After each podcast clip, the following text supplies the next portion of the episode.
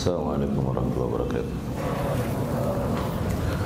Bismillah walhamdulillah Wassalatu wassalamu ala rasulillah Wa ala alihi wa sahbihi wa man wala.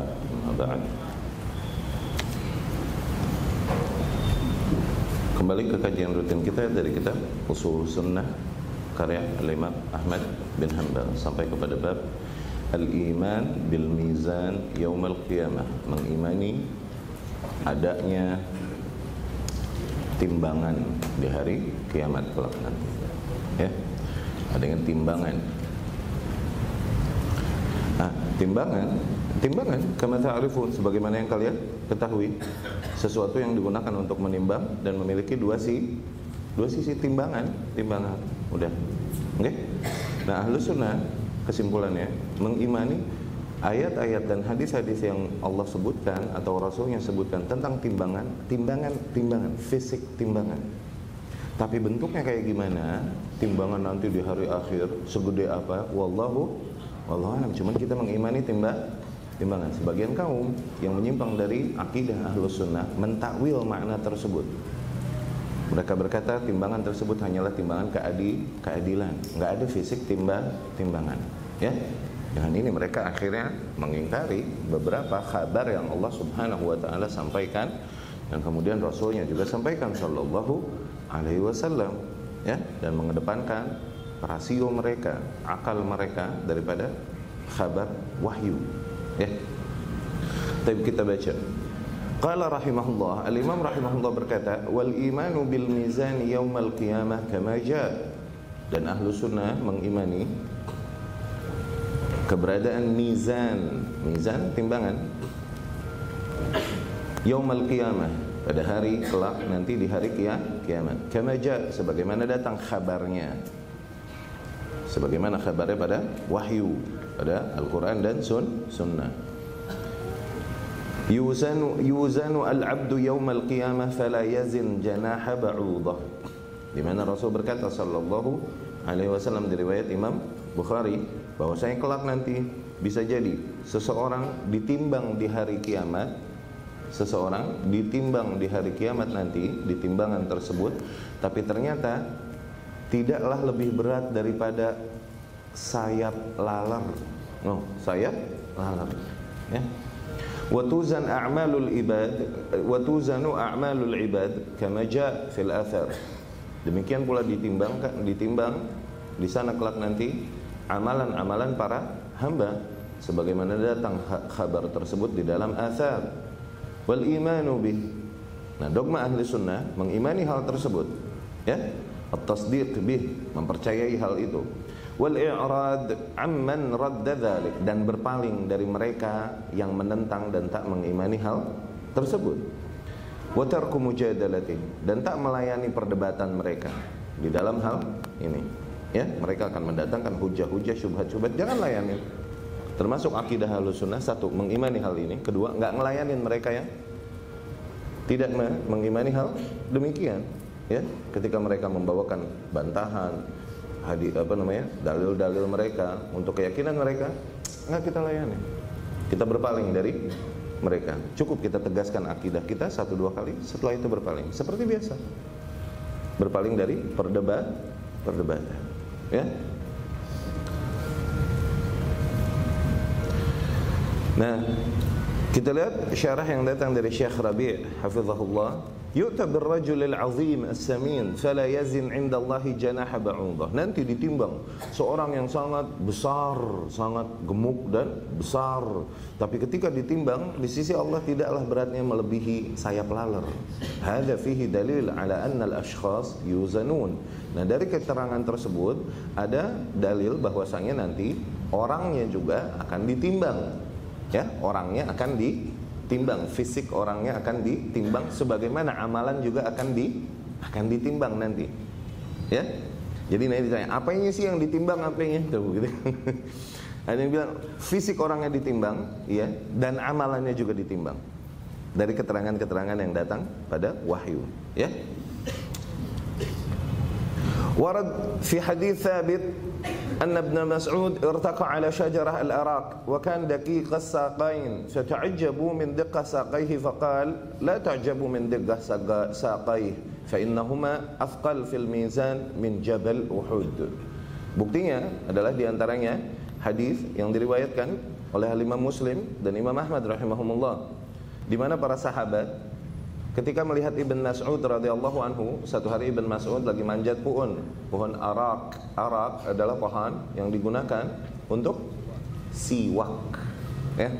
Pohon arak yang digunakan untuk si siwak. Satu hari Ibn Mas'ud lagi manjat dan akhirnya tersingkaplah betisnya. Oke, kaki dan betisnya. Para sahabat pun kaget melihat kecilnya, betapa tipisnya, bahkan uh, yakni menjadi uh, kaget melihat kecil dan tipisnya kakinya Ibn Mas'ud radhiyallahu anhu. Rasul pun sallallahu alaihi wasallam membelanya dan berkata, "Jangan kalian kaget darinya. Sesungguhnya nanti tuh betis itu Ibn Mas'ud punya radhiyallahu anhu nanti di akhirat lebih besar, lebih berat daripada gunung Uhud kalau ditimbang." No. Berarti fisiknya ditimbang kan? Fisiknya juga ditim ditimbang kan? Ya.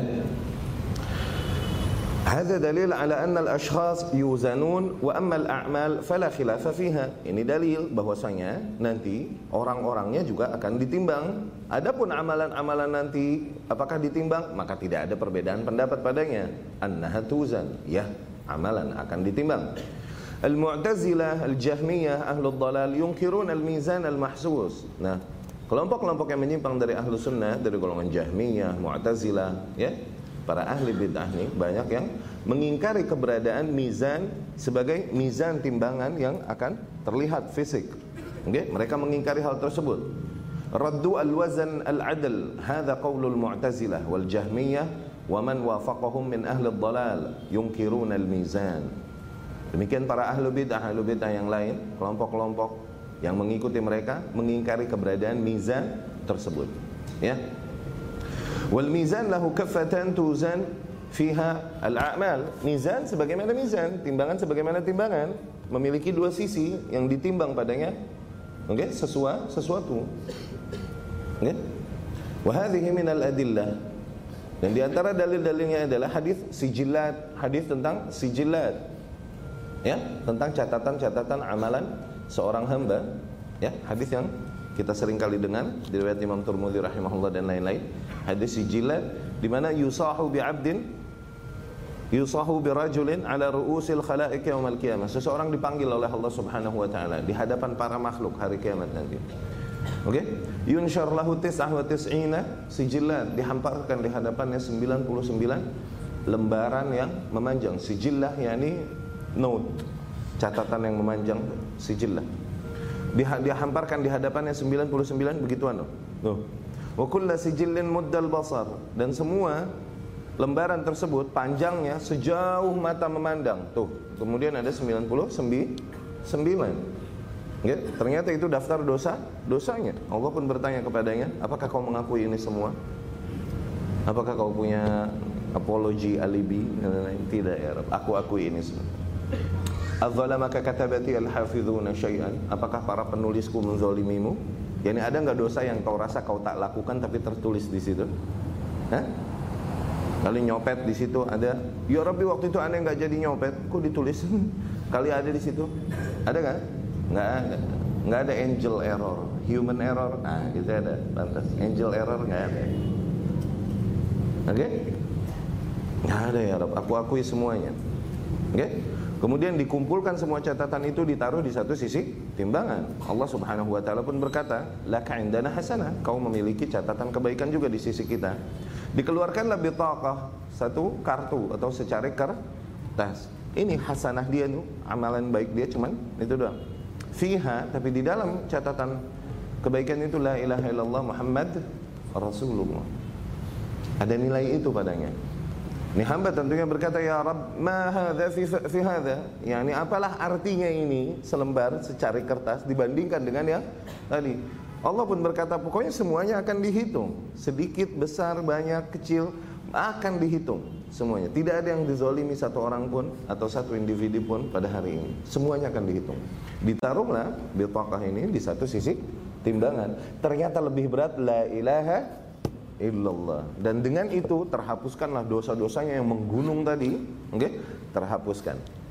Nah, nanti dalam memahami la ilaha illallah dan Muhammad Rasulullah ini bukan sembarangan la ilaha illallah Muhammad Rasulullah yang akhirnya menjadi kifarat bagi banyaknya dosa. La ilaha illallah Muhammad Rasulullah. Di situ maknanya adalah ini hamba memiliki nilai tauhid yang kental dan nilai ittiba kepada Rasul yang kental. Tuh. Bukan lidah doang la ilaha illallah Bukan itu doang. Awas. Maknanya itu ya untuk memahami hal-hal demikian agar kita tidak terjerumus ke dalam faham irja kalau udah syahadat, nah, awas bahaya. Akhirnya nggak terhitung dosa seseorang kalau udah bersaksi bahwa la ilaha illallah maka imannya sama seperti iman malaikat iman Jibril Mikail iman Abu Bakar iman Umar. Dia mau bikin dosa kayak apa pun tetap dia langsung masuk syur nggak tidak tercatat do dosa. Ini faham irja nih awas dia bilang kalau orang kafir berbuat kebaikan sebesar apa pun tidak tercatat jadi pahala kan Nah, begitu sebaliknya orang muslim kalau udah Islam mau berbuat dosa sebesar apa pun tidak tercatat jadi dosa. Kata dia begitu. Ajib amat. Ajib ya. Ya, irja itu. Murji'ah. Ya. Memahami hadis-hadis demikian hati-hati. Ala kulli hal, dari hadis bitaqah tadi terdapat keterangan akan adanya timba timbangan di hari nanti, ya.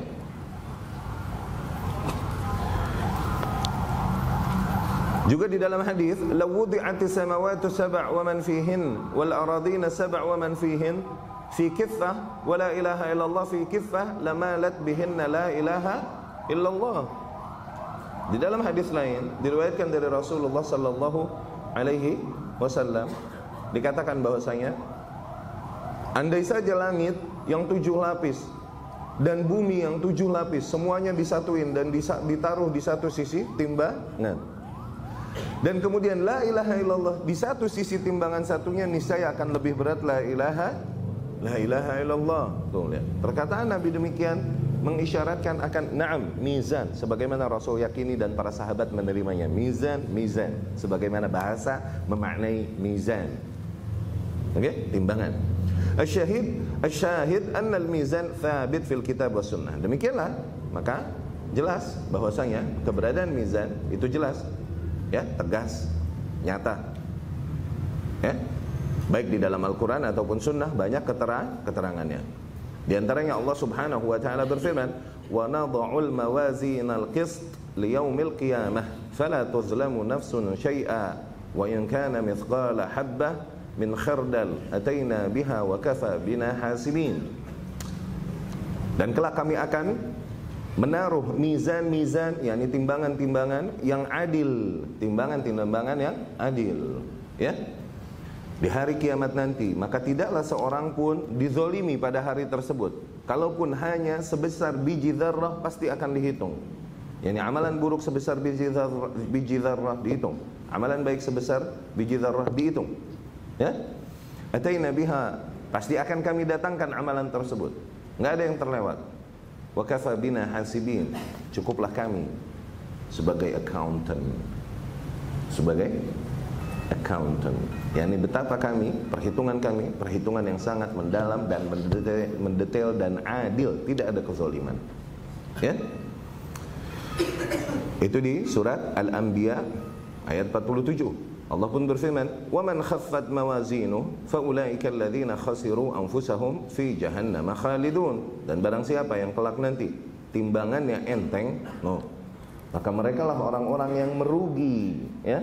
Merekalah jiwa-jiwa yang merugi yang kelak akan abadi berada di neraka. Itu Al-A'raf 103. Kemudian Allah berfirman, "Fa amma man thaqulat mawazinu fahuwa fi 'ishatir radiyah." wa amma man khaffat mawazinu fa ummuhu hawiyah. Nah, maka barang siapa yang berat timbangannya kelak nanti maka kelak dia akan berada di dalam kehidupan yang berbahagia. Insyah radiyah. Kehidupan yang berbahagia. Wa amma man khaffat mawazinu adapun nanti yang timbangannya enteng fa ummuhu hawiyah. Maka tempat kembali dia adalah hawiyah. Hawiyahnya ini salah satu nama nama neraka ya. Demikian keterangan-keterangan yang ada di dalam ayat-ayat dan hadis-hadis yang menekankan keberadaan mizan as mizan, mizan, mizan, udah. Timbangan-timbangan sebagaimana bahasa menafsirkannya. Cuman bagaimana nanti bentuknya wallahu alam. Tidak kita takwilkan hal tersebut. Ya, tidak kita palingkan maknanya dari zahir bahasa sebagaimana Rasul dan para sahabat pada saat itu menerimanya sesuai dengan zahir bahasa Arab. Tidak mereka memalingkannya. Ya. Wa ma'al asaf Sayyid Kutub Sayang sekali Sayyid Kutub, yakni Sayyid Kutub rahimahullah. Ini uh, pembesar Ikhwanul Muslimin, ya. Pemikirannya nih dari sisi pergerakan condong ke Khawarij, oke? Okay? Di dalam fi zilalil Quran ma'alim fi tariq banyak mengkafirkan kaum muslimin negeri-negeri kaum muslimin penguasa dan rakyat kaum muslimin. Oke? Okay? Bahkan dia memfatwakan peledakan jembatan Konatir di Mesir. Noh, peledakan, teror. Tuh lihat. Nah Khawarij akidahnya mah condongnya ke mana? Khawarij. Akidahnya mah ke Mu'tazilah no. Khawarij mah gerakannya Khawarij, akidahnya ke takwil asma wa sifat dan lain-lain tahu. Khawarij mah tuh. Okay? Akidahnya banyak condong ke sana. Kalaupun nggak nggak sebuah kemestian, nggak nggak mesti nggak nggak keharusan gitu loh. Ke sini-sini banyak orang-orang yang dari sisi keyakinan Oke, okay? asma wa sifat dan lain-lain sesuai dengan konsep salafus saleh. Tapi dari sisi pergerakan, ah karena dia sistem khawar, khawarij dan lain-lain, ya. Ala kulli hal, Syekh Rabi' hafizahullah mengatakan, sayangnya demikianlah Sayyid Kutub. Demi Allah dia mengingkari mizan, dia mengingkari ru'yat Allah, dia juga mengingkari poin sebelumnya, yaitu apa? Di mana orang-orang yang beriman akan melihat Allah Subhanahu wa taala. Wasar ma'al Jahmiyah wal Mu'tazilah dia bergabung bersama barisan Jahmiyah dan golongan Mu'tazilah fi katsirin minal aqaid dalam banyak bab-bab akidah. Wallah hadha hasil wa nahnu naqul hadha li alla yakhda' nas bi kutub hadha ar-rajul dan kami menegaskan hal ini terang-terangan agar para manusia tidak tertipu dengan buku-buku dan catatan-catatan ni orang. Kata Syekh Rabi hafizallah. Fa innaha wallah mali'ah bid-dhalalat dikarenakan buku-bukunya demi Allah penuh dengan kesesatan-kesesatan ya ikhwah. Wallahi fi ususil usus wa usulil usul. Kesesatan yang berada di perkara-perkara usul yang sangat esensial. Okay? Sayyid Kutub yatakhabbat wa dhaya' wa kathir min asy-syabab sayadhi'un bisabab taqdisihim lahu wa inzalihim lahu khair manzilati. Akhirnya banyak pemuda akan ikutan sesat dan ikutan jadi rusak dikarenakan menempatkan Sayyid Kutub tidak pada tempatnya rahimahullah. Ya, fala tajid al-mu'tazili wal jahmi fi bid'atin illa syarakahum fiha wa jallaha. Maka sungguh apabila kau perhatikan poin-poin akidah-akidah Mu'tazilah atau Jahmiyah, maka kau akan temukan Sayyid Kutub menekankan nilai dan keyakinan yang sama seperti yang mereka tekankan. Okay? Wadhahaha ma'al asaf.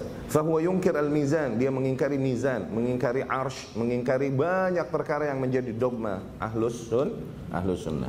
Ya. Nah, kenapa? Kenapa bab ini dimasukkan ke dalam usul buku usul sunnah Imam Ahmad bin Hambal keberadaan mizan? Sekali lagi, buku-buku akidah yang disusun oleh para ulama tidaklah mereka berniat untuk menyebutkan setiap poin akidah yang diyakini ahlus sunnah. Kenapa? Kebanyakan. Okay? Nah, untuk mempersingkat perkara gimana? Untuk mempersingkat perkara, yang dimasukin pembahasannya adalah perkara-perkara yang terjadi penyimpangan padanya, terjadi kesesatan padanya.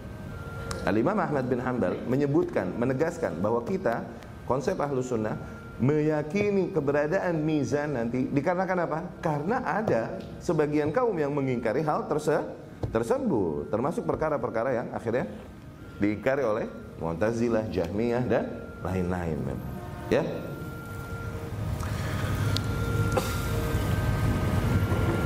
Zek. Said Kutub nih rahimahullah ikhwani rahimakumullah syuh. Seseorang yang memiliki semangat yang tinggi luar biasa di dalam berislam rahimahullah. Tapi pada dasarnya dia bukan seorang ahli ilmu aga, agama, orang yang memiliki kecerdasan, kecerdasan udah, iya kita akui. Tapi dia pada dasarnya seorang sastrawan yang banyak memahami bahasa. Cuman semangat keislamannya besar. Akhirnya main-main di perkara-perkara Islam. Menulis, berkarya. Sayangnya dinasehatin sama ulama, berani ngelawan. Nah. Okay? Sampailah dia ke, ke dalam banyak kekeli, kekeliruan sampai kepada perkara wahdatul wujud di dalam tafsirnya tuh. Dari sisi situnya kena. Oke, belum lagi takfir kaum muslimin, belum lagi takwil asma wa sifat, belum lagi takwil-takwil perkara-perkara yang sifatnya dogma akidah demi demikian. Ya. Maka para ulama rahimahumullah ahya'an wa amwatan memperingatkan para penuntut ilmu dari buku orang ini. Kenapa? Apakah maknanya buku-buku lain, buku para ulama adalah 100% hak? Enggak begitu juga.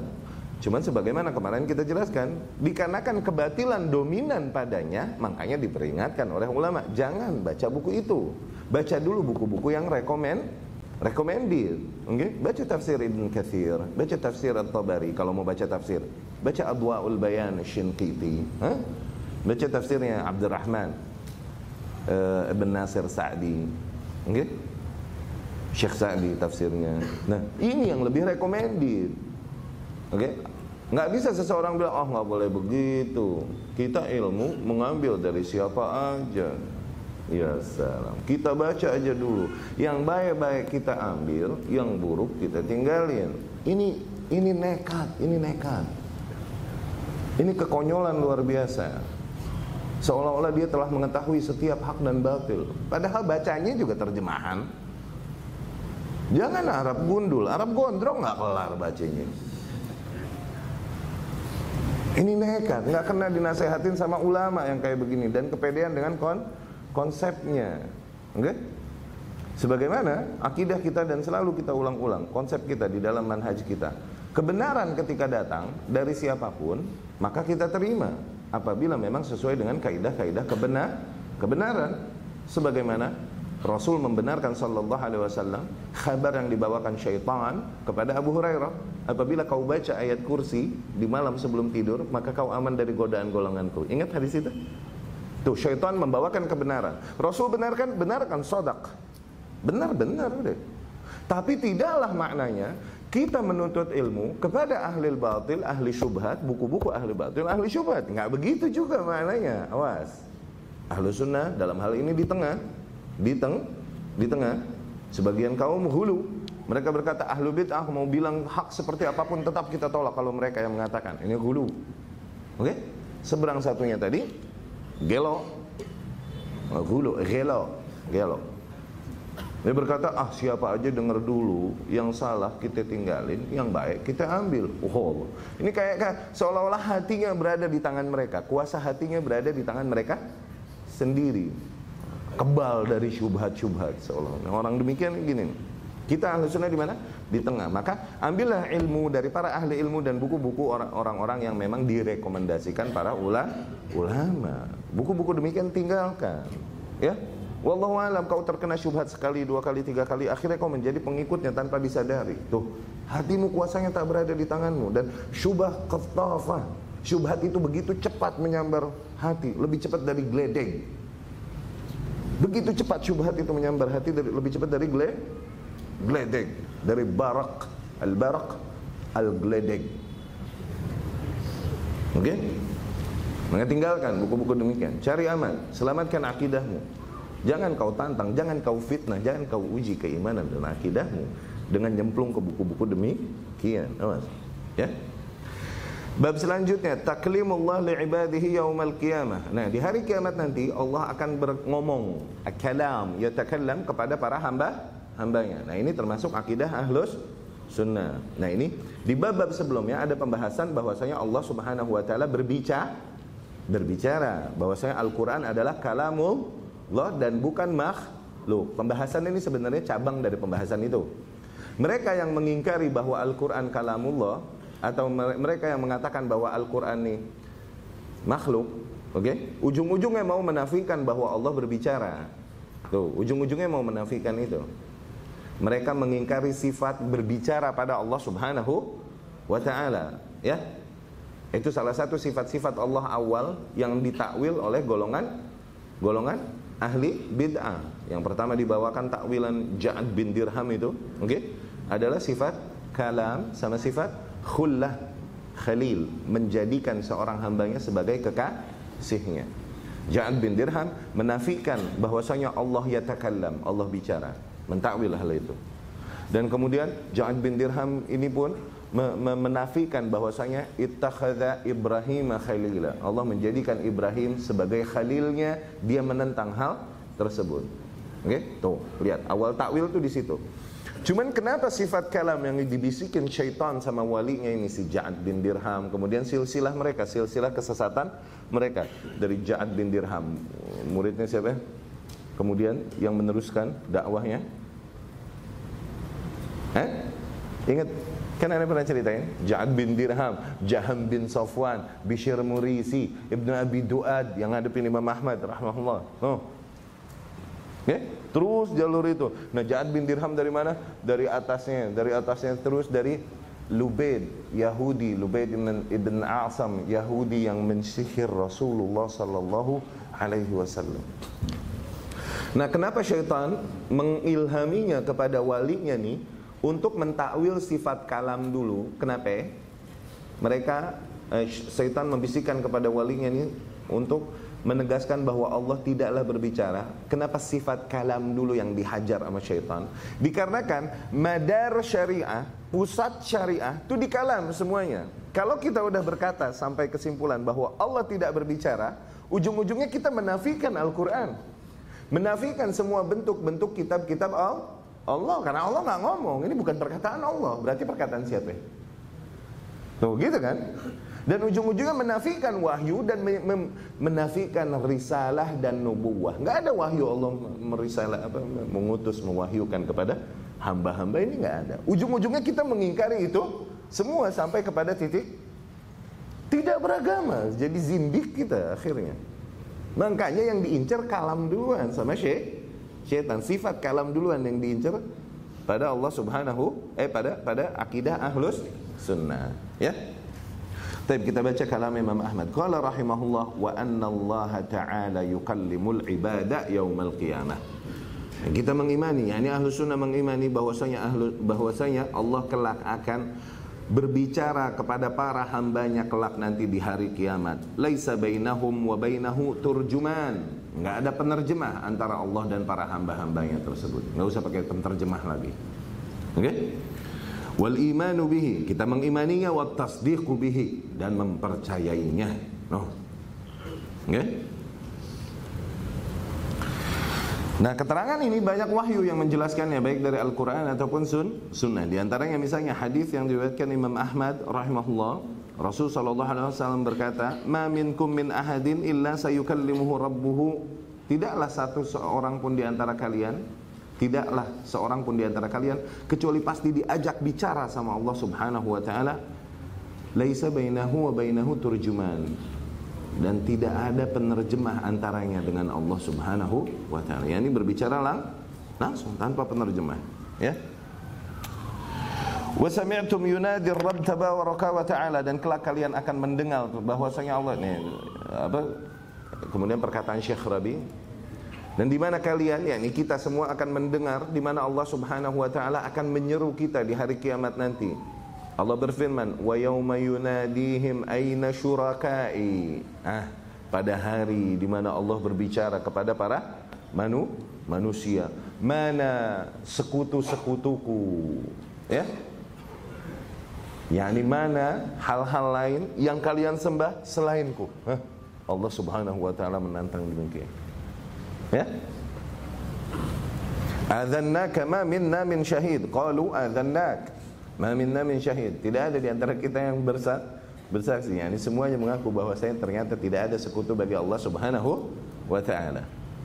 Wa dhalla anhum ma kanu yad'una min qabl Wa dhannu ma lahum min mahis. Ya? Semua akidah, idealisme mereka, keyakinan mereka yang dulu mereka yakini dan perjuangkan, kesyirikan yang dulu mereka perjuangkan hilang, berantakan semua pada saat itu nanti dan mereka yakin pada saat itu sungguh nggak ada jalan keluar lagi. Ya ini dari azab Allah Subhanahu wa taala. Itu di surat Fussilat ayat 47 48. Hmm? Allah pun berfirman, "Wa yawma yunadihim fayaqul aina aina syuraka'i alladziina kuntum? Pada hari di mana Allah kelak akan berbicara menyeru manusia dan Allah berkata kepada para manusia, "Mana para sekutu-sekutuku yang dulu kalian sembah selain aku?" Ya, itu surat Al-Qasas ayat 62. Nah, dapat difahami dari sini yang namanya nida, seruan, tuh, seruan, an-nida artinya apa? Seruan, ya. Nida yang namanya nida itu la yakun illa biharf wa saut wa huwal kalam. Yang namanya panggilan itu nggak akan terjadi kecuali dengan huruf-huruf dan dengan suara dan itulah kalam ngomong. Maka Allah berbicara. Ya. Wa yunadi ahla jannah hal raditum hal azidukum. Ya, nanti Allah menyeru para ahli surga, apakah kalian puas dengan nikmat-nikmat? Maukah kalian kutambahkan nikmat? Begitu? Para ahli surga pun berkata, Ya Rabbi kau telah berikan kami, berikan kami, berikan kami. Mau tambah apa lagi ya Rabb? Allah pun menampakkan zatnya kepadanya. Allah. Dan sungguh itu kenikmatan terbesar di surga. Di mana kita melihat Allah subhanahu wa ta'ala. Ya? Fayukallim wa yatakallam, yukallim al-afrad. Maka dapat difahami dari hal itu. Allah berbicara. Oke? Okay? Allah berbicara kepada para manu, manusia, berbicara kepada setiap individu tanpa penerjemah sama sekali. Wa yukallim al-jami' dan Allah pun berbicara kepada seluruh jamaah manusia. Allah Subhanahu wa taala mausufun bihadzal kamal azalan wa abadan. Allah memiliki sifat ini dan ini termasuk sifat kesempurnaan Allah Subhanahu wa taala. Sesuatu yang kau nafikan sifat kemampuan berbicara darinya, maka tidak sempurna. Apabila kau berkata bahwa Allah ini tidak berbicara, yang sesuatu yang tidak berbicara maka gagu. No, berarti kau mensifati Allah dengan kekurangan negatif, sifat negatif sementara seluruh kesempurnaan ada pada Allah Subhanahu wa taala. Ya? Nah, maka meyakini bahwa Allah Subhanahu wa taala berbicara adalah termasuk tauhid kita dalam meyakini sifat kesempurnaan Allah Subhanahu wa taala. Al-imanu bil, bil haud wa sifatu. Mengimani haud telaga al kautsar. Ya? Tuh. Juga di antara perkara-perkara yang diingkari oleh ahli bid'ah dari bentuk-bentuk akidah adalah di mana mereka mengingkari keberadaan telaga Nabi di surga kelak nanti, ya, di hari kia, kiamat. Qala rahimahullah, Al-Imam rahimahullah berkata, Wal imanu bil haud. Ahlu sunnah meyakini, mengimani al haud. Keberadaan telaga, existence telaga Nabi sallallahu alaihi wasallam. Wa anna li Rasulillah sallallahu alaihi wasallam haudan yaumal qiyamah. Mengimani bahwasanya Rasul sallallahu alaihi wasallam memiliki telaga pada hari kiamat nanti taridu alaihi ummatuh yang di mana umatnya minum darinya. Irduhu misla tulihi masirata syahr lebarnya sama kayak panjangnya. Oke? Okay? Lebar telaga tersebut sama seperti panjangnya, yaitu apa? Jarak satu bulan perjalanan. Jarak satu bulan perjalanan. Ini ente jalan sebulan, nggak berhenti berhenti. Ujungnya di mana? Nah itu, lebarnya segitu, panjangnya segitu. Aniyatuh ka'adad nujumis sama Jumlah gayung-gayung yang ada padanya Gayung nggak enak Masa gayung keindahannya hilang apa? Sisiuk, gayung, cawan, ya. Jumlah cawan-cawan yang ada di situ itu sejumlah bintang-bintang di langit. Alama sahat bihil akhbar. Demikianlah sebagaimana kabar-kabar yang sahih dan riwayat-riwayat yang sahih min ghairi wajah. Yang dari banyak jalur. Ya.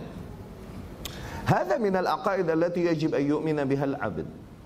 Syekh Rabi Hafizahullah menjelaskan, demikianlah salah satu bentuk akidah yang wajib diimani seorang hamba. Wuridat fil haudi ahadithun balagot haddad tawaturi. No. Sungguh hadis-hadis yang diriwayatkan tentang keberadaan Al-Kautsar, telaga Nabi, itu hadis-hadisnya sampai kepada titik sampai kepada kadar mutawatir, mutawatir. Wa annahu ya'ni masiratuhu syahr wa tuluhu wa irduhu sawa. Banyak hadis-hadis yang menjelaskan tentang sifat-sifat haud tersebut. Di antaranya Rasul mengatakan bahwasanya lebarnya panjangnya itu sama. Sejauh satu bulan perjalanan. Dan di dalam hadis-hadis lain bahwasanya jaraknya lebarnya itu seperti apa? Jarak antara Madinah dengan Son'a. Son'a itu Yaman. Ya, daerah Yaman. Ente jalan dari Madinah sampai Son'a itu lebar telaganya sedemikian. Dan di hadis lain Rasul menggambarkan min ayilah ila san'a. Jaraknya seperti dari ayilah sampai san'a, ya. Fahuwa mimma akramahu Allah akramallahu bihi Muhammadan sallallahu alaihi wasallam. Itu termasuk perkara-perkara yang dengan itu Rasul, yang dengan itu Allah menghormati, mengagungkan Rasulullah sallallahu alaihi wasallam. Wa qala fi sya'ni yang Allah berfirman tentang hal tersebut, inna a'tainakal kautsar. Sesungguhnya kami akan berikan kepada engkau wahai Muhammad al-kautsar. Nah, itu telaganya. Fasalli li rabbika wanhar. Maka salatlah engkau kepada Tuhanmu, yakni berdoalah kepada Tuhan. Wanhar dan sembelihlah hanya untuk Allah Subhanahu wa taala. Inna syani'ak sesungguhnya mereka yang membencimu, menggunjingmu huwal abtar. Mereka lah hakikatnya yang terputus. Yang ini kabar hiburan dari Allah Subhanahu wa taala untuk menghibur Nabi sallallahu alaihi wasallam. Qadarullah kauniyah menentukan agar Nabi sallallahu alaihi wasallam semua anak-anak lelakinya mati. Qadarullah kauniyah dengan segala hikmah. Ya. Sementara manusia secara umum pengen punya keturunan anak lelaki, apalagi bangsa Arab. No, yang berbangga-bangga dengan keturunan lelaki. Ketika meninggal anak-anaknya Nabi Shallallahu Alaihi Wasallam, Nabi pun bersedih kan. Nah ini jadi bahan gunjingan kaum musyrikin. Muhammadnya abtar, abtar. Abtar yang ini buntung, nggak ada penerusnya. No. Okay? Kalau nggak salah di hadis Anas bin Malik radhiyallahu anhu, satu hari Rasulullah Shallallahu Alaihi Wasallam lagi tiduran. Anas, kalau nggak salah Anas bin Malik radhiyallahu anhu, Rasul Shallallahu Alaihi Wasallam lagi tiduran. Kami kira dia tidur, okay? tiduran, dia menutup mukanya. Tiba-tiba terbangun Rasul Shallallahu Alaihi Wasallam dan dia tersenyum. Akhirnya para sahabat pun tentu bertanya, mengapa? Kenapa kau tersenyum ya Rasulullah? Rasul pun berkata, unzilat alayya anifan surah. Barusan barusan diturunin atasku sebuah surat. Inna a'tainakal kautsar fasalli li rabbika wanhar. Inna Ya, Allah turunkan surat ini, keterangan ini, kabar ini untuk menghibur hati Nabi sallallahu alaihi wasallam. Fahada min afdal ma imtanna Allah bihi ala abdi. Itu adalah bentuk nikmat yang paling agung yang Allah berikan kepada seorang hambanya dan rasulnya Muhammad sallallahu alaihi wasallam. Wurid anna unasan yutraduna anhu wa humul murtaddun wa yulhaq bihim ahlul bid'ah aidan. Nah, banyak hadis yang menceritakan bahwasanya ada sebagian umat yang juga nanti dihalangi dari telaga Al-Kautsar. Maka para ulama menjelaskannya, Imam Nawawi, Ibnu Hajar, rahimahumullah dan lain-lain berkata bahwasanya mereka nih yang dihalangi dari telaga tersebut adalah para orang-orang yang murtad sepeninggal Nabi dan para ahli bid'ah. No. Di mana Nabi Shallallahu Alaihi Wasallam menunggu umatnya mendatanginya di hari kiamat. Setelah melewati semuanya, Nabi pun menyambut umatnya. Nabi mengenal umatnya sebagaimana seseorang mengenal kudanya. Tuh, di mana tanda-tanda bekas wudhu itu nyala. Umat Islam itu demikian. Oke? Okay? Nah ini umatku. Rasul pun menyambutnya Shallallahu Alaihi Wasallam. Ketika umatnya menghampiri Nabi Shallallahu Alaihi Wasallam dan minum dari telaganya, sebagian umat Nabi, umat Nabi jelas tanda wudhu bekas ada pada. Cuman dihalangin oleh para malaikat, nggak boleh mendekati Nabi Shallallahu Alaihi Wasallam. Maknanya apa? Maknanya ini digiring ke neraka kalau udah dihalangin. No, digiring ke neraka. Neraka. Digiring ke neraka. Rasul bilang Shallallahu Alaihi Wasallam, ya ummati ummati. Itu umatku, itu umatku ya Rabbi itu umatku. Oke? Okay? Akhirnya dikatakan kepada Nabi sallallahu alaihi wasallam, "Innaka la tadri ma ahdatsu ba'dak." Sesungguhnya kau tak tahu muhdats muhdats yang mereka buat sepeninggalmu. No. Wa kullu muhdatsatin wa kullu bid'atin wa kullu dalalatin nah perlu dibersihin dulu itu. Nah, salah satu syu'mul bid'ah, busuknya dan celakanya bid'ah adalah membuat seseorang terhalang dari telaga Nabi sallallahu alaihi wasallam. Allahumma sallim sallim. Ya?